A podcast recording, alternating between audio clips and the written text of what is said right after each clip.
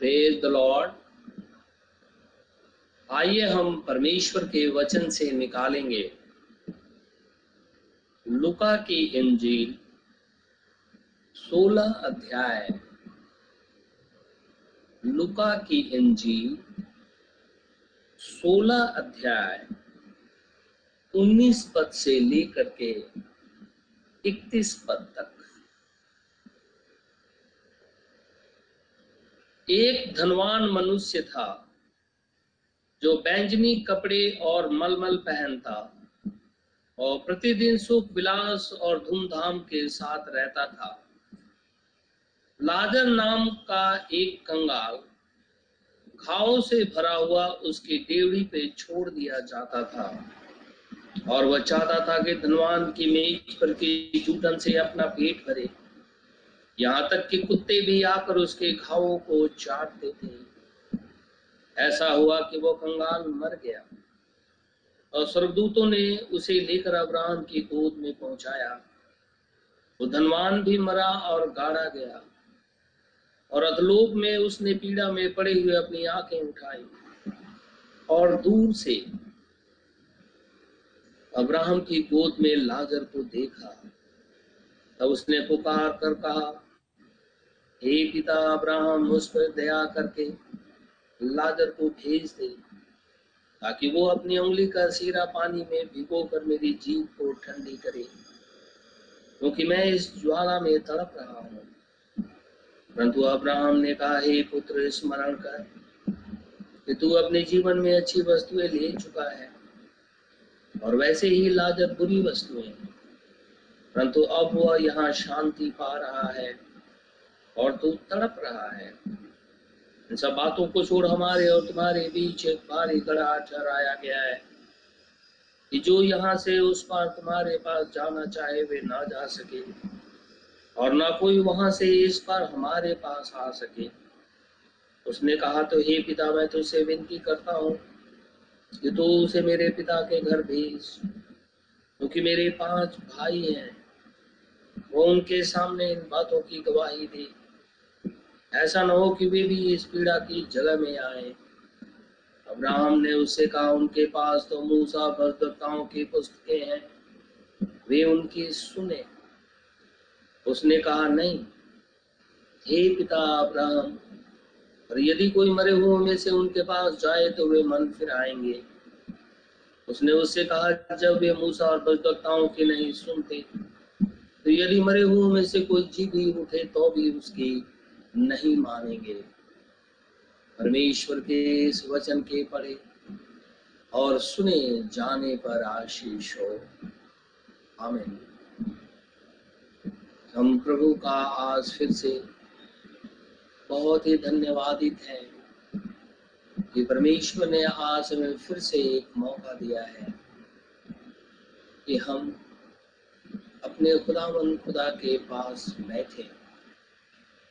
ये भली और मनोहर बात है कि हम जीवित, सर्वशक्तिमान प्रभु परमेश्वर की उपस्थिति में बैठे खुदावन खुदा भी यही चाहता है और वो हमारे बीच में मौजूद है। स्वर्गीय सेना भी हमें घेरे हुए है। ऐसी स्थिति के अंदर में हम बैठे हुए हैं। और हम इसके लिए अपने खुदा का ही हृदय से शुक्रगुजार हैं। परमेश्वर का वचन कहता है कि मनुष्य खुदावन खुदा की उपस्थिति में बैठे। परमेश्वर ने जब आदम और हवा को बनाया, नर और नारी करके तो जीवित परमेश्वर उनके साथ में हमेशा संगति करता था। अपनी सृष्टि से मोहब्बत करता था। और वो हमेशा ठंडे समय में आदम और हवा से मिलने को आया करता था। उनके साथ बातचीत करता था। क्योंकि आदम परमेश्वर का पुत्र था। लेकिन जब पाप आ गया परमेश्वर की उपस्थिति छूट गई। लेकिन परमेश्वर ने एक मार्ग बनाया और उस मार्ग में चल करके हम फिर से जीवन के वृक्ष के पास जा सकते हैं। और वो मार्ग है प्रभु यीशु मसीह का लहू। उस लहू से अपने गुनाहों की मुआफी करके हम अपने जीवित परमेश्वर के पास जा सकते और ये सारे कार्य जीवित रहते हुए हम करते हैं। क्योंकि तो मरने के बाद पापों की क्षमा नहीं है। ये हमेशा ध्यान रखें। परमेश्वर का वचन कहता है, मरने के बाद पापों की क्षमा नहीं है। केवल उसका जजमेंट रह जाता है। उसका न्याय होगा। क्योंकि प्रकाशित वाक्य की पुस्तक में लिखा हुआ है कि पुस्तकें खोली गई और जीवन की पुस्तक भी खोली गई। जीवन की पुस्तक में दुल्हन का नाम है और पुस्तकें मनुष्य के कार्यों के विषय में वर्णन करता है और वहाँ लिखा हुआ है हम जितने लोग खुदा खुदा के वचन सुन रहे हैं, हम सभी ने अपने गुनाहों से पश्चाताप किया है। और प्रभु यीशु मसीह इस जगत की उत्पत्ति से पहले हमें चुना है। और जब हमें चुना है तो उस जीवन की पुस्तक में हमारा नाम है। और वहाँ देखा जाता है, और प्रभु यीशु मसीह इस बात को जानता है। लेकिन जो मनुष्य इस पृथ्वी पर ही अपना धन बटोरता है और पृथ्वी के धन को ही अपना सब कुछ मान बैठा है और वो सोचता है कि शायद इसी से सब कुछ होगा, निश्चित उसने अपनी ज़िंदगी शैतान के हाथ में सौंप दी है। क्योंकि इसके बाद भी एक ज़िंदगी है। और लाजर और धनवान की घटना इस बात की गवाही देती है कि लाजर कहता है, मेरे ऊपर दया करो। हे पिता अब्राहम, दया करके, रहम करके, करुणा करके लाजर को मेरे पास भेज दे। और वो भी अपनी उंगली पानी में डुबो करके आए और मेरी जीप पे रख दे ताकि मेरी जीप ठंडी हो जाए। अब्राहम कहता है मेरे पुत्र, याद कर। पृथ्वी पर तूने सब कुछ ले लिया। जितने भी सुख थे, आराम थे, सब तुझे मिला। केवल एक चीज़ नहीं मिला, और वो है खुदा खुदा का वचन। तूने उसे ग्रहण नहीं किया। ये कहता है कि नहीं, ऐसा कर, मेरे भाई भी मेरे जैसे ही काम करते हैं। वो भी ऐशो आराम की ज़िंदगी जीते हैं। उन्हें मान चाहिए, उन्हें मर्यादा चाहिए, उन्हें अच्छी चीज़ें चाहिए। और वो सोचते हैं कि शायद यही ज़िंदगी है।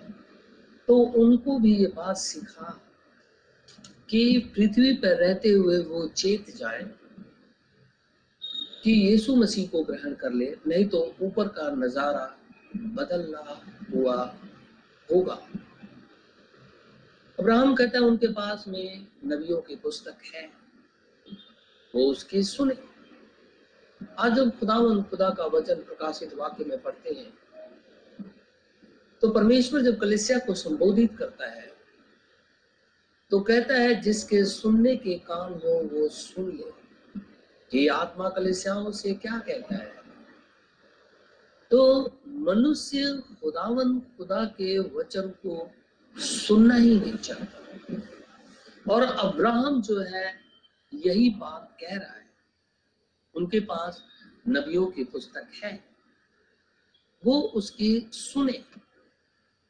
और जब कभी कभी पृथ्वी की बातें हमें समझ में नहीं आती है तो हमें अपनी आँखें ऊपर की तरफ़ उठानी चाहिए। और ये देखना चाहिए कि ऊपर कहीं खुदावन खुदा हमारे ऊपर इतना विश्वास कर रहा है, किया है कि हमारा पुत्र, हमारी पुत्रियाँ हमेशा मेरे संग रहेंगी। तो निश्चित रीति से शैतान जो है, वहाँ जा करके और परमेश्वर के साथ एक युद्ध को लड़ता है। वो ये कहना चाहता है कि ये जितनी कीमती आत्माएँ हैं, जो तेरे बेटे और बेटियाँ हैं, इनके चारों तरफ़ तूने बाड़ा बांधा है। और खुदावन खुदा, इन कीमती आत्माओं के चारों तरफ़ बाड़ा लगाता है जो हम और आप हैं। लेकिन अगर कोई मनुष्य इस बाड़े से बाहर निकलता है तो वो उसकी मर्ज़ी है कि उसने परमेश्वर के खरौंदे को तोड़ करके अपने आप को बाहर निकाल दिया। और जैसे ही वो बाहर निकलता है, वैसे ही वो फंदे में गिर जाता है। स्वर्ग के अंदर में लुसीफर और खुदावंद खुदा के बीच अयूब को लेकर के बातचीत हो रही मैं सोचता हूँ, जितने भी भाई बहन सुन रहे हैं या इस संदेश को बहुत से लोग सुनते हैं, क्योंकि तो मुझे पता है इसमें आता रहता है कि कितने 500 600 लोग इसको सुनते रहते हैं। तो मैं उनसे भी कहना चाहता हूँ कि जब कभी भी खुदामन खुदा बातचीत करता है और बातचीत इसलिए करता है हमारे विषय में कि वो जानता है कि हम सभी जन उसके पुत्र यीशु के लहू के द्वारा शुद्ध हुए। और दूसरी तरफ़ शैतान जो है वो रोज बरोज हमारे ऊपर में दोष लगाता है। बाइबल में लिखा है, वो महायाजक के दाहिनी तरफ़ खड़ा होकर के दोष लगा रहा था। बार बार वो दोष लगा रहा था। परमेश्वर ने कहा, इसके कपड़े बदल दो। उसके मैले चिथड़े कपड़े बदल दिए गए। वही शैतान आज भी इसी पृथ्वी पर मौजूद है। वही लुसीफर और उसी लुसीफर की सेना इस पृथ्वी पे मौजूद है। और ये आत्माओं की जो दुनिया है, जिसे हम नहीं देखते। लेकिन जब वो आत्माएँ किसी के ऊपर में प्रबल होती हैं, तब हम उनके कार्यों को देखते हैं। तो ये जो आत्माओं की दुनिया है, अर्थात लुसीफर और लुसीफर की सेना की जो दुनिया है, जो पृथ्वी के ऊपर में, उन मनुष्यों के ऊपर में प्रभाव डालती है। जो खुदावन, खुदा के विरोध में खड़े रहते हैं।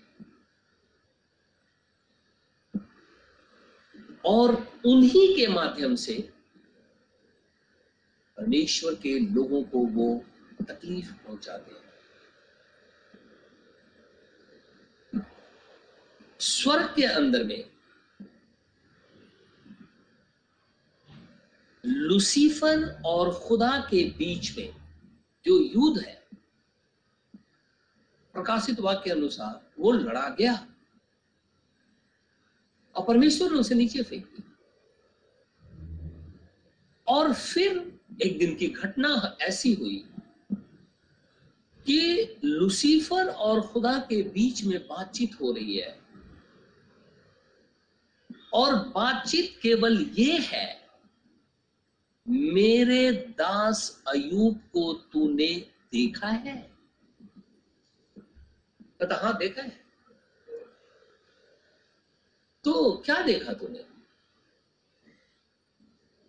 शैतान कहता है, देखा तो यही है कि तू उसके चारों तरफ़ घेरे हुए है जैसे कोई कीमती चीज़ अगर हमारे पास होता है, हम उसे तिजोरी में रख देते हैं, ताकि किसी की नज़र ना पड़े, बुरी नज़र ना पड़े। तो उसी रीति से अयूब के चारों तरफ़ तूने बाढ़ लगा रखा है कि किसी की मेरी नज़र उसके ऊपर में ना पड़े। अगर तुझे इतना ही विश्वास है कि अयूब तेरी बातों को मानेगा, चाहे कितना भी तकलीफ़ हो जाए तो ऐसा करना। अपने बारे को हटा। अब मैं भी देखना चाहता परमेश्वर ने कहा, ठीक है, मैं अपने बारे को हटाता लेकिन ध्यान रखें, उसके शरीर को नहीं छू सकता था उसने कहा, ठीक है और तुरंत जैसे ही परमेश्वर ने बाड़े को हटाया अयूब की जितनी भी धन संपत्ति है, बाल, बच्चे हैं, सब मर गए। सब। सेकंड के अंदर इसका अर्थ ये हुआ, पृथ्वी के ऊपर में जो धन और दौलत मनुष्य संजोग करके रखता है, वो नाश हो। और नाश इसलिए हो जाएगा क्योंकि वो शैतान के वश में हो जाता मनुष्य कभी भी धन की सेवा करते करते खुदा की सेवा नहीं कर सकता। दोनों में से उसे एक को चुनना ही होगा। धन साथ नहीं जाएगा। पूरी ज़िंदगी की कमाई सेकंड के अंदर में परमेश्वर ने जैसे ही हाथ उठाया, नष्ट हो गई। शैतान सोचा, शायद अब जो है, इसके बच्चे तो मर गए, इसकी पत्नी जीवित है। क्यों ना अब इसकी पत्नी में से होकर के काम किया जाए। खुदा कहने लगा, तूने मेरे दास अयुब को देखा? बोला हाँ देखा है। बोला, तूने उसके तो सब कुछ नष्ट कर दिया। फिर भी देख, वो मेरे ही प्रेस करता है। बोलता हाँ करता तो है, लेकिन वो तुझे बली बली चढ़ाता है। तुझे प्यार भी करता है। लेकिन अगर खाल के बदले में उसका खाल नोच दूना तो एक ही सेकंड के अंदर में वो तुझे जो है नकार देगा। उसने कहा, ठीक है। मैं ये भी करने को तुझे देता हूँ। चला जा। उसके खाल को छूना, लेकिन उसके सोल को मत टच कर। क्योंकि ये दुष्ट आत्माएँ शरीर के अंदर में जब प्रभाव डालती हैं तो शरीर में नाना प्रकार की बीमारियाँ उत्पन्न होती हैं। लेकिन जब ये अंदर घुस करके सोल को टच करने लगती है तो मनुष्य बर्बाद होने लगता है। नाश होने लगता खुदा कहने लगा, इसके सोल को मत छू उसने कहा, ठीक। और फिर जैसे ही उसके शरीर को छुआ, शैतान ने बीमारियाँ उसके ऊपर में प्रबल हो अब बीमारी क्या हुई उसको? बड़े बड़े फोड़े हो गए। खुजली होने लगी उसको। बहुत से फोड़े हम जानते हैं, वो खुजलाता है। उसके पूरे शरीर में पैर के नाखून से लेके सिर के बाल तक केवल फोड़े हो गए और वो ठिकरा लेकर के खुजलाने लगा। उसकी पत्नी बगल में बैठी हुई थी।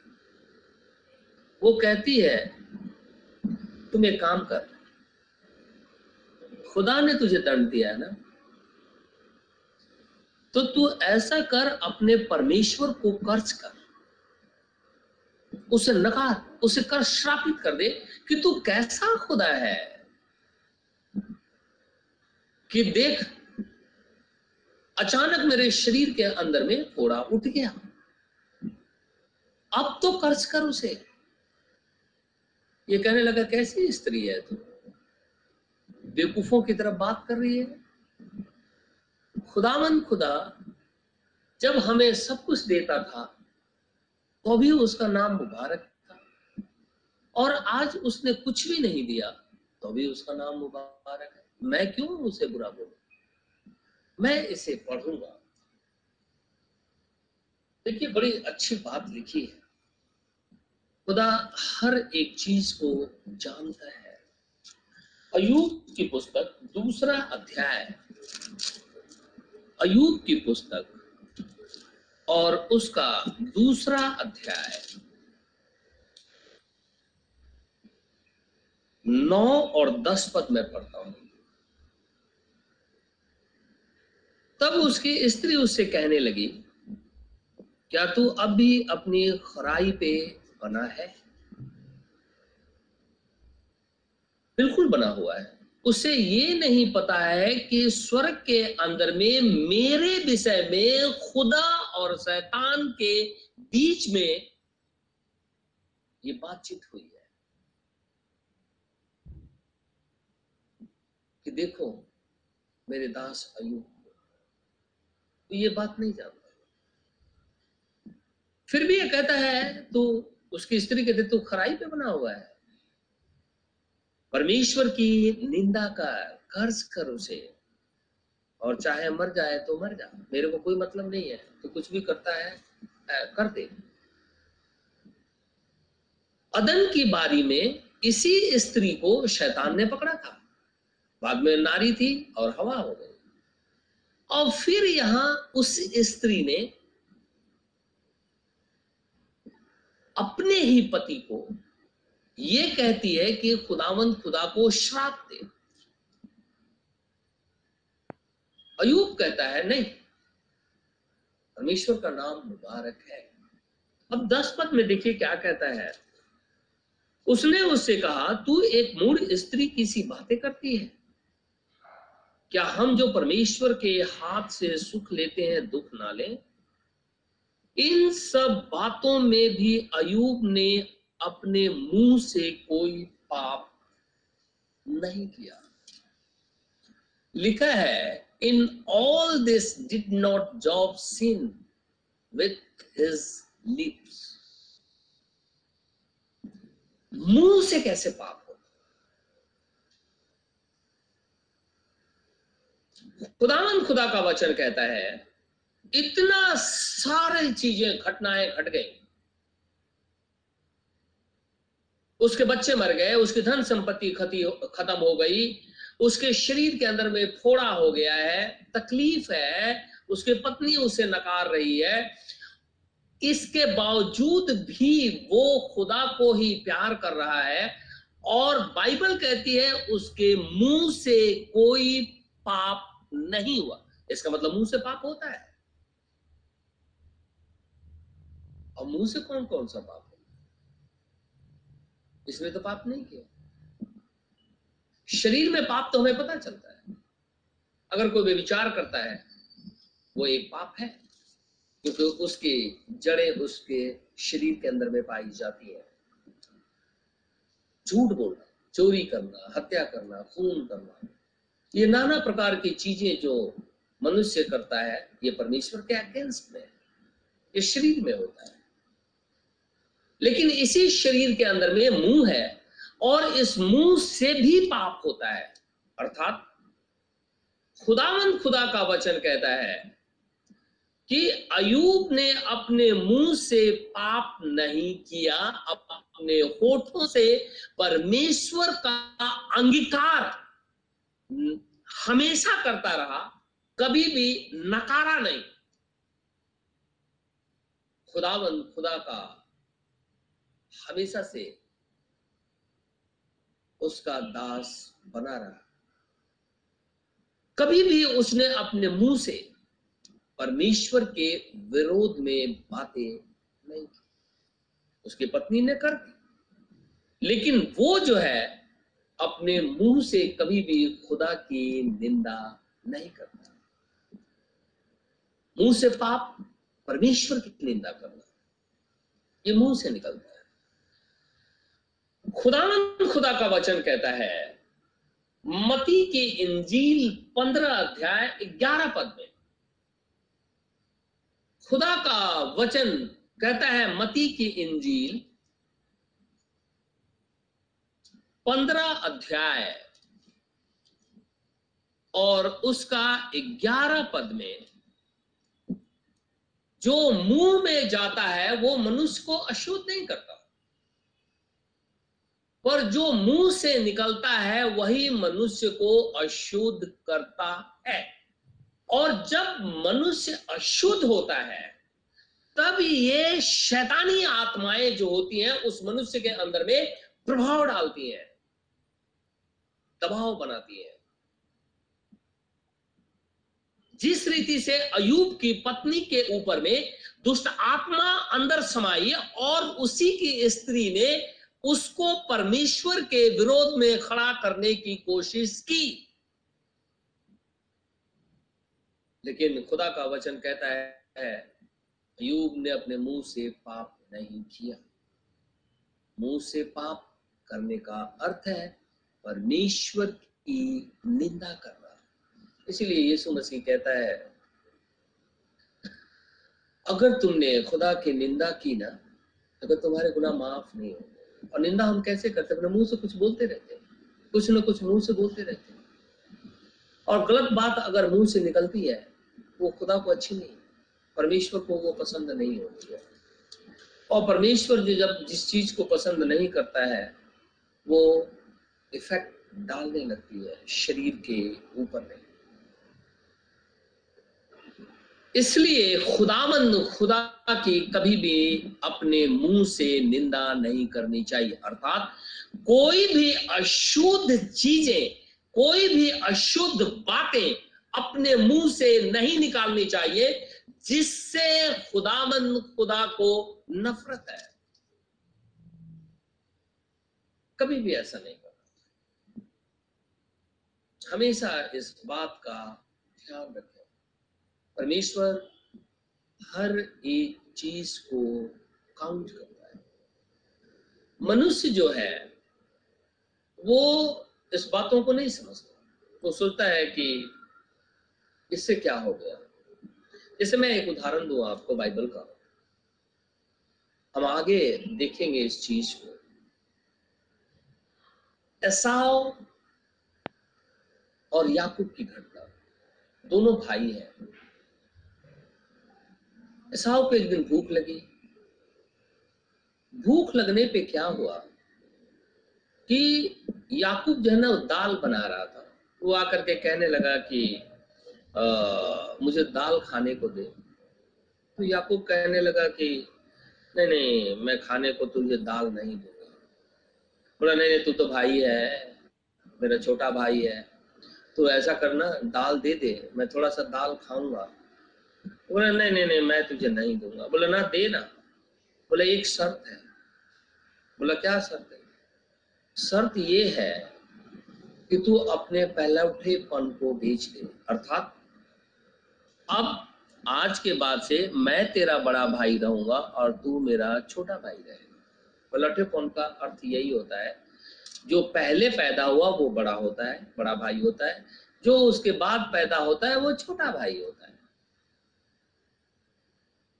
तो वहाँ याकूब जो है वो ये कह रहा है कि ऐसा है, मैं दाल खाने को दूँगा, लेकिन आज के बाद से मैं तेरा बड़ा भाई हूँ और तू मेरे लिए छोटा भाई है। बोला ये कौन सी बड़ी बात? ले ले। तू ही बड़ा रहा, तू ही मेरा बड़ा भाई बन करके रहा। मैं तेरे से छोटा रहूँगा। उसको ये बात समझ में नहीं आई। बचपन में अक्सर बच्चे खेलते रहते हैं। ये बात का हमेशा अनुभव होता है मुझे। खेलते रहते हैं और खेलते खेलते कहते हैं वो बड़े वाले को, तू छोटा हो जा, मैं बड़ा हो जाता हूँ। आखिर वो ऐसा क्यों बोलते हैं? कभी हमने सोचा नहीं। याकूब भी दोनों भाई ही छोटे थे। उसने बोला कि, मैं आज के बाद बड़ा रहूँगा, तू छोटा रहा। उसने कहा, ठीक है। बचपन में खेल खेल में बच्चे भी बोलते हैं। बोलते हैं हाँ ठीक है, तू बड़ा रहा, हम ही छोटा रहते हैं। लेकिन ये बात परमेश्वर की नज़र में काउंट करती है। परमेश्वर इसको भूलता नहीं है। जेकब ने, याकूब ने यह बात कह दी कि मैं अब बड़ा रहूँगा, तू मेरा छोटा भाई रहेगा। उसने बोल दिया, हाँ, ठीक है। अब वहाँ कोई लिखा पढ़ी नहीं हुई है। मुँह से बात निकली है। और जो मुँह से बात निकलती है, परमेश्वर उसे रिकॉर्ड करता है और परमेश्वर हमेशा उसे काउंट करता है कि तूने क्या बोला है। और यही कारण है कि ऐसाव को खुदा ने आगे चलकर रिजेक्ट कर पहला उठे पंछीन गया। मुँह से केवल उसने बोला था। कोई दस्तावेज़ लिख करके नहीं दिया, बाइबल नहीं कहती है कोई दस्तावेज़ लिख करके लाया, उसके ऊपर में लिखने लगा कि नहीं, ऐसा नहीं, आज के तू बड़ा है, मैं छोटा हूँ। नहीं, उसने बोला, दाल खाने को दिया और ऐसा हो गया। परमेश्वर की नज़र में सब कुछ लिखित है और काउंटेबल है। खुदा उसे हमेशा याद रखता है। इसलिए ध्यान रहे, मुँह से पाप नहीं होना चाहिए, गलत बात नहीं निकलनी चाहिए। अगर वो निकल गई परमेश्वर के, अगर वो खुदावंद खुदा का सेवक है, अगर वो खुदावंद खुदा की बहन है, अगर वो खुदावंद खुदा की बेटी है, अगर वो खुदावंद खुदा के बाल बच्चे हैं, निश्चित रीति से परमेश्वर इसे काउंट करता है और वो रिएक्ट भी करेगा। अयूब अपने मुँह से परमेश्वर की निंदा नहीं की? अशुद्ध बातें नहीं बोली। और इसीलिए खुदामंद खुदा हमेशा अयूब के ऊपर में खमंड करता है। और ये दुष्ट आत्माएँ देखती हैं कि इस कीमती, ये कीमती आत्मा है। उनके पीछे मत लगो, जो कि ऐसा ही है। एक झटका मारो, गिर जाते हैं। उनके पीछे लगने की ज़रूरत नहीं है। वो तो गए। एक ठोकर मारा के मुँह के बल गिर गए कभी उठेंगे ही नहीं। उनके पीछे लगो, जिसको खुदा ने सजा करके, सवार करके रखा है। उनके पीछे हो अयूब ने कोई पाप नहीं किया। ये दुष्ट आत्माएँ इस पृथ्वी के ऊपर में आज भी वैसे ही है। कभी सोचिए खुदा तो जीवित है। कभी मेरे बारे में मैं अपने को उदाहरण में लू। क्या कभी खुदा एरियल के बारे में शैतान से बातचीत करता है कि मेरे दास एरियल को तूने देखा?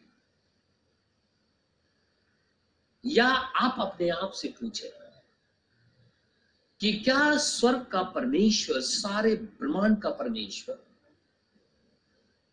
कभी शैतान से कहता है कि मेरे इस बेटे और बेटी को तूने देखा है? क्या कभी हमारे विषय में बात करता है अगर करता है तो आप जानिए, निश्चित रीति से आप खुदावन, खुदा से मिलेंगे। यही तो राइट चाहे परिस्थितियाँ कुछ भी क्यों ना हो जाए, वो अपने आप को खुदा से जोड़े हुए क्या परमेश्वर कभी भी लुसीफर से हमारे विषय में बात करता है? या लुसीफर का कोई एक नुमाइंदा आया और जैसे ही आकर के झटका लगाता है, एकदम धड़ाम से गिर जाते हैं? अगर कोई दूसरा कोई भी वचन लेकर के आए ध्यान से गिर जाते हैं। स्टैंड करने की कोशिश नहीं करते। परमेश्वर के वचन को ग्रहण करने की कोशिश नहीं करते। अगर ऐसा नहीं करते हैं तो ये निश्चित जानिए, परमेश्वर आपके विषय में शैतान से कभी भी बातचीत नहीं करता है। वो जानता है कि ये गिर जाएगा। ये तो ऐसे ही है। कभी इधर हो जाता है, कभी उधर हो जाता है, कभी इधर हो जाता है, कभी उधर हो जाता है।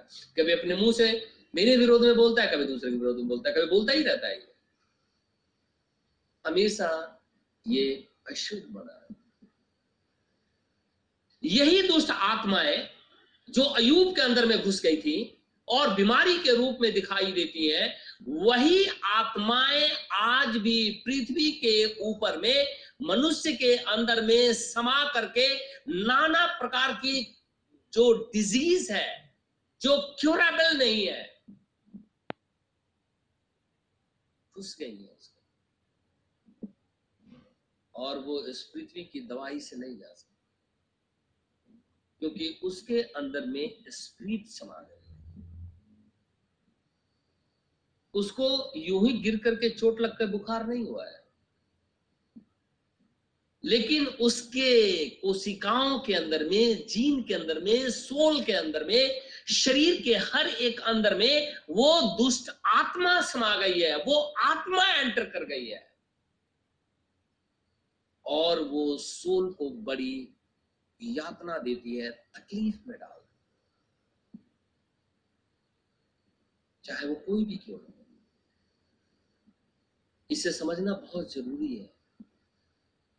ये लुसीफर की सेना जो आकाश के अंदर में पाई जाती है और पृथ्वी के ऊपर में हम पाए जाते हैं, हमारे चारों तरफ़ मंडराती रहती हैं। इवन अगर हम चर्च के अंदर में भी एंटर करते हैं तो वहाँ पर भी वो पाई जाती है। उसे हमें बचना अति आवश्यक चर्च हम इसलिए कभी नहीं जाते हैं कि हम बीमार है, इसलिए चलो, आज हम दुआ के लिए जाएँगे। या बहुत दिन हो गया है, इसलिए चलो आज चर्च चलेंगे।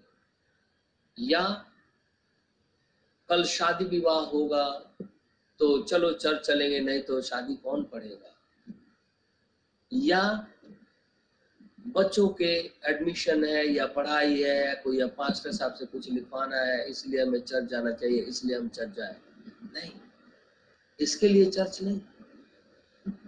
चर्च इसके लिए कि आप परमेश्वर के भवन में जाकर के परमेश्वर की आराधना करें, परमेश्वर के वचन को ग्रहण करें।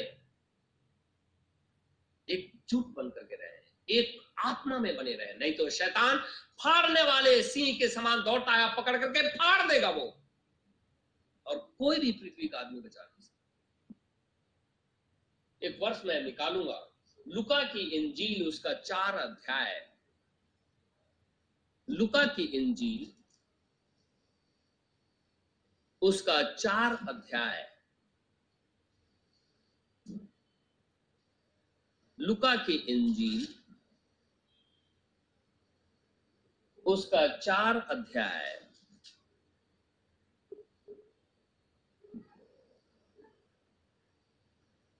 इकतीस पद से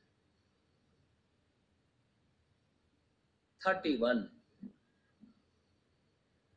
फिर वह गलील के कफरनहूम नगर को गया और सप्त के दिन लोगों को उपदेश दे रहा था। वे उसके उपदेश से चकित हो गए, क्योंकि उसका वचन अधिकार सहित था। आराधनालय में एक मनुष्य था।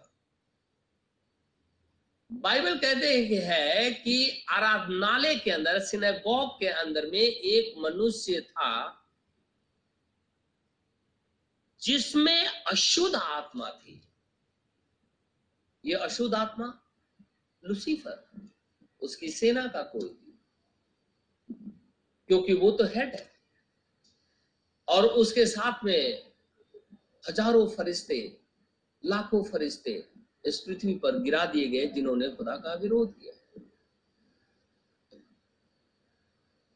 वो अशुद्ध आत्मा आराधनालय के एक मनुष्य के अंदर में समा गई थी। और वो मनुष्य चर्च भी जाता है। लेकिन उसके स्प्रीट के अंदर में दुष्ट आत्मा है। वो प्रेज भी करता है, लेकिन उसके अंदर में दुष्ट आत्मा है। वो बाइबल भी पढ़ता है, लेकिन उसके अंदर में दुष्ट आत्मा है। वो सारे कामों को करता है, लेकिन उसके अंदर में एक दुष्ट आत्मा है। और वो दुष्ट आत्मा निकल नहीं रही है। लेकिन वो इस तरीके से धोखा दे रही है, जैसे आज लोग करते हैं। दुष्ट आत्माएँ अभी गई नहीं, उनको सजा नहीं नरक में नहीं चली गई है। वो पृथ्वी पर ही है, क्योंकि अभी पृथ्वी नाश नहीं हुई। परमेश्वर ने जजमेंट नहीं किया। इसलिए वो पृथ्वी के ऊपर में है। तो आज भी जब चर्च है तो उसके अंदर में ऐसे मनुष्यों में हो करके वो चर्च के अंदर में आकर के बैठ जाती है। यीशु मसीह ऐसे अरनालय में बैठा हुआ था। तो लिखा है कि वो अशुद्ध आत्मा, वो ऊँचे शब्द से चिल्ला उठा। हे यीशु नासरी, हमें तुझसे क्या काम? क्या तू हमें नाश करने आया है? मैं तुझे जानता हूँ, तू कौन है? तू परमेश्वर का पवित्र जन है। अब ये दुष्ट आत्माएँ यीशु मसीह को पहचानती हैं। ये दुष्ट आत्माएँ अयूब को पहचानती हैं। ये दुष्ट आत्माएँ सारे सेंट्स को पहचानती हैं, सारे संतों को पहचानती हैं। ये दुष्ट आत्माएँ एरियल को भी पहचानती है, मेरी पत्नी को भी पहचानती है, मेरी बेटी को भी पहचानती है। आप सबको भी पहचानती है कि ये कौन लोग हैं। ऐसा नहीं है कि ये पहचानती नहीं तो जब ये दुष्ट आत्माएँ पहचानती हैं तो उस सोल के ऊपर में अटैक करती है, जो सोल खुदाबंद खुदा के नज़दीक चला जा रहा है, या उस घरौंदे के अंदर में है जिसको परमेश्वर ने लगाया है, घरौंदे को, उसके इर्द गिर्द मंडराने लगते लेकिन जैसे ही उस घरौंदे से कोई बाहर निकल करके आता है, दुष्ट आत्माएँ उसे पकड़ लेती है, अब बेशक वो चर्च में बैठा है।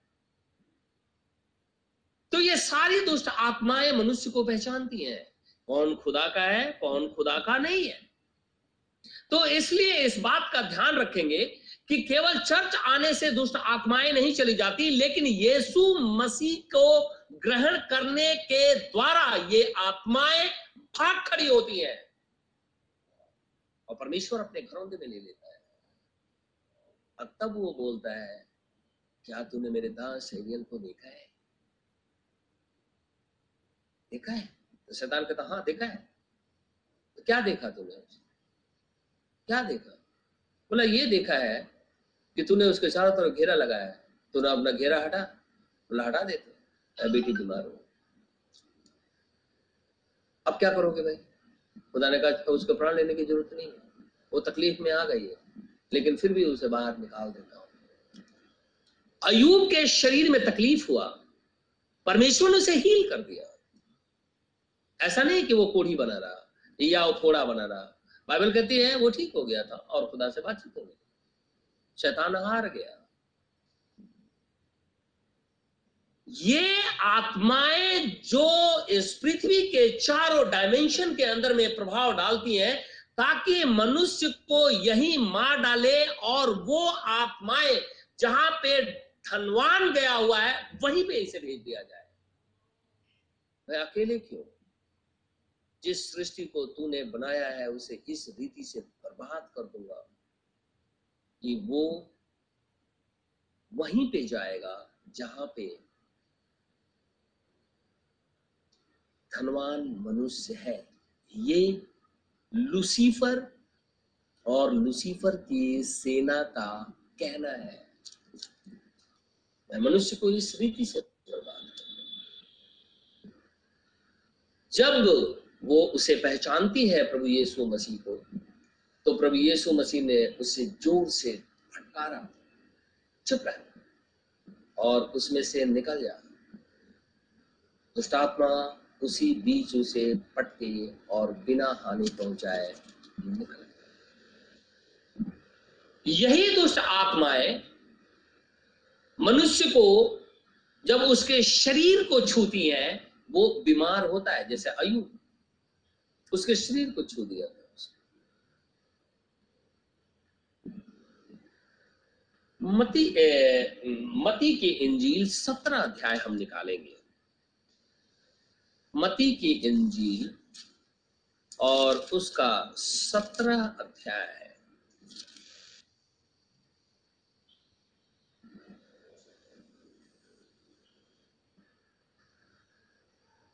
सत्रह अध्याय। चौदह पद से मैं पढ़ता हूँ। ये मरकुस के इंजील में भी है, लुका के इंजील में भी पाया जाता है। देखिए क्या लिखा है। जब वे भीड़ के पास पहुँचे तो एक मनुष्य उसके पास आया और घुटने टेक कर कहने लगा, हे प्रभु, मेरे पुत्र पर दया कर, क्योंकि तो उसको मिर्गी आती है। क्या आती है? मिर्गी। मिर्गी को बोलते हैं इंग्लिश में एपिलेप्सी मिर्गी आती है उसको और कहता है, जब मिर्गी आती है तो वह बहुत दुख उठाता है। बहुत ज़्यादा दुख उठाता है। और बार बार आग में और बार बार पानी में गिर पड़ता है। ये एक ऐसी बीमारी है, जहाँ तक मैं जानता हूँ और ये किडनी के अंदर में जब प्रॉब्लम्स होने लगती है ना, किसी भी तरीके से, कुछ ऐसी चीज़ें तो ये बीमारी जो है ना, ये मिर्गी की आने लगती है। कुछ ऐसा चीज़ होता है मतलब किडनी से उसका कोई संबंध है, गुर्दे से संबंध है, जो उसे तकलीफ़ में लेकर के आती है, बीमारी के रूप में। मेडिकल साइंस इसे मिर्गी कहती है, जो शरीर के एक भाग इफ़ेक्ट होने की वजह से ये चीज़ें पाई जाती हैं। डॉक्टर डिपली जानते हैं कि किस भाग से ऐसा होता है, लेकिन उसी से उसका संबंध है। अब ये मिर्गी की दवाई तो पृथ्वी पर है नहीं, और पृथ्वी पर है तो उसे वो ठीक नहीं लेकिन है वो मिर्गी। लेकिन जब ये यीशु मसीह के पास इस बच्चे को लाया गया तो प्रभु यीशु मसीह इसे मिर्गी नहीं कहता, परंतु कहता है ए दुष्ट आत्मा, इस लड़के में से बाहर निकल जा। लिखा है। यीशु ने उत्तर दिया, नहीं, सोलह पद में। मैं उसको तेरे चेलों के पास लाया था, पर वे उसे अच्छा नहीं कर सके। यीशु ने उत्तर दिया, हे अविश्वासी और हठीले लोगों, मैं कब तक तुम्हारे साथ रहूँगा? कब तक तुम्हारी सहूँगा? उसे यहाँ मेरे पास लाओ। तब यीशु ने दुष्ट आत्मा को डांटा। और वो दुष्ट आत्मा किस रूप में उस व्यक्ति के अंदर में थी? बीमारी के रूप में। और उस बीमारी का नाम क्या है? मिर्गी। यानी ये जो बीमारियाँ हैं, शैतानी से लेकर के आता है। और शरीर के अंदर में डालता है। ताकि वो मनुष्य जो है, इतना तकलीफ़ में आ जाए कि वो खुदावंत खुदा से अपने आप को दूर करके ये ओझा, टोना, टटका, भूत, प्रेत करने वाले उसी दुष्ट आत्मा के पास चला जाए। यानी एक दुष्ट आत्मा अपने झुंड के पास उस व्यक्ति को लेकर के चली जाए। पहले अकेली थी और वापस उसको लेके जाती है उस झुंड के पास में जहाँ दुष्ट आत्माएँ दुष्ट आत्माएँ ही है। यानी उस व्यक्ति के पास में जो लूसीफर का फॉलोवर है, उसके पास ले जाती है और वो आदमी और ज़्यादा पीड़ा में हो जाता है, तकलीफ़ में हो जाता है। लेकिन प्रभु यीशु मसीह इस बीमारी को दुष्ट आत्मा कहते हैं।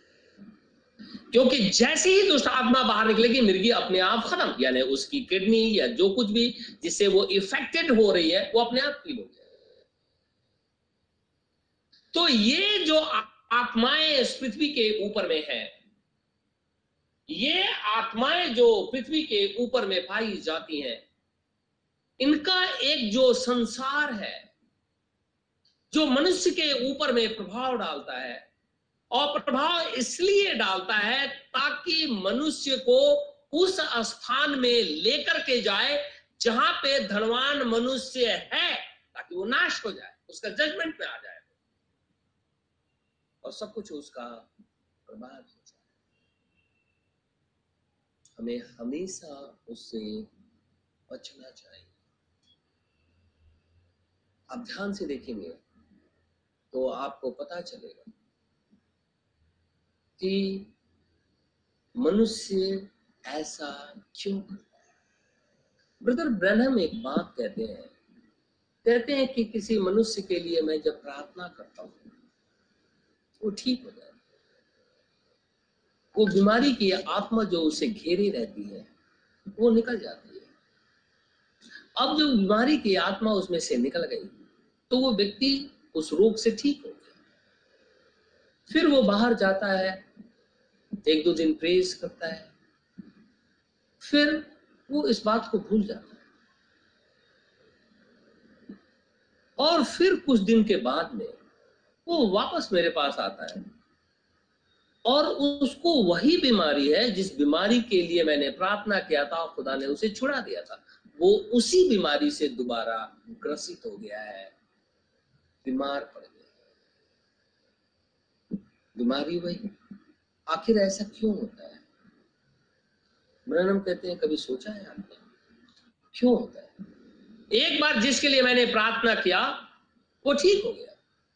वापस देखो, महीना, दो महीना, छह महीने बाद फिर से वही बीमारी उसे लगी हुई है और वापस फिर वो आता है दुआ कराने के लिए और फिर ब्रनम उसके लिए दुआ करते हैं, फिर वो ठीक हो जाता है, फिर वापस आ जाता है कभी। ऐसा वो क्यों करता है? तो इसलिए क्योंकि एक बार जब वो दुष्ट आत्मा जो बीमारी के रूप में उसके अंदर में थी, जब वो बाहर निकल गई, दूर चली गई तो फिर वो व्यक्ति को विश्वास में बने रहना चाहिए कि यीशु मसीह ही मेरा उद्धार करता है। अगर वो उसमें बना नहीं रहा और वो अनबिलीव करने लगा। वचन के ऊपर में अविश्वास करने लगा तो फिर वही स्पिरिट लौट करके बीमारी के रूप में आती है और उस मनुष्य को जोरदार धक्के मारती है और वो पहले से ज़्यादा बीमार होता है और हो सकता है वो मर जाए। क्योंकि उसने खुदा को नकार दिया। रनम कहते हैं, ऐसा बहुत बार मैंने देखा। और लोग ऐसे इसी स्थिति में आते और फिर वो कहते हैं हाँ ठीक हुआ था। कुछ दिन ठीक रहा। आपकी दुआ से कुछ दिन ठीक रहा, लेकिन फिर वैसे ही हो गया। क्या परमेश्वर पार्शली फील करता है? क्या खुदावन खुदा दुष्ट आत्मा को पार्सली निकालता है कि थोड़ा सा निकाल दिया, बाकी उसी में छोड़ दिया? क्या प्रभु ऐसा करता है? उसने कहा, ऐ दुष्ट आत्मा बाहर निकल जा तो पूरी दुष्ट आत्मा वो आत्मा है, बाहर भाग गई। वो आधा नहीं।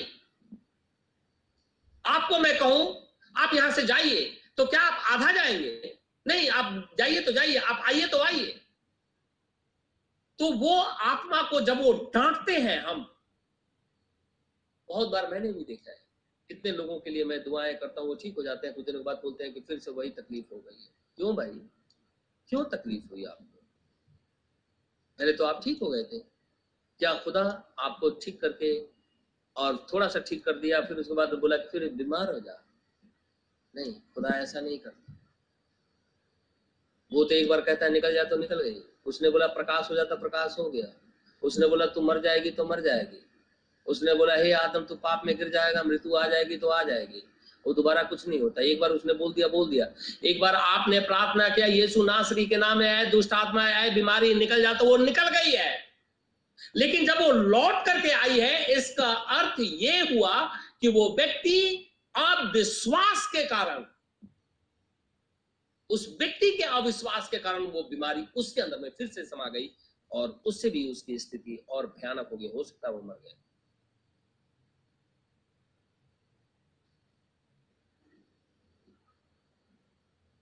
अयूब ने अपने मुँह से पाप नहीं किया खुदाबंद खुदा की प्रेस करता रहा और हमेशा से मैं भी चाहता हूँ इंक्लूडिंग मैं, मेरी स्त्री, मेरी बेटी,